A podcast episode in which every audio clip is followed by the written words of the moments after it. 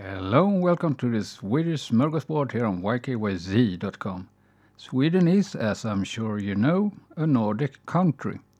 Of the Nordic countries, Sweden exports the most.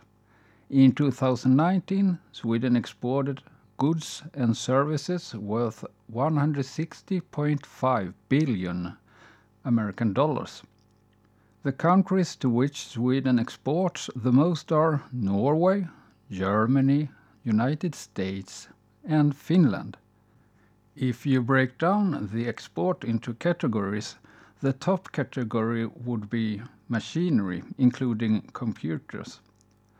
An example of a company would be Volvo, which provides heavy equipment, and the Electrolux Group, which provides household appliances. Vehicles is the second best-selling category in which Volvo is represented as well. They contribute to the lion part of the export. Each year, for example, 16,000 Volvo cars are exported to Russia. That was all for this episode. I hope to see you around. Bye till then.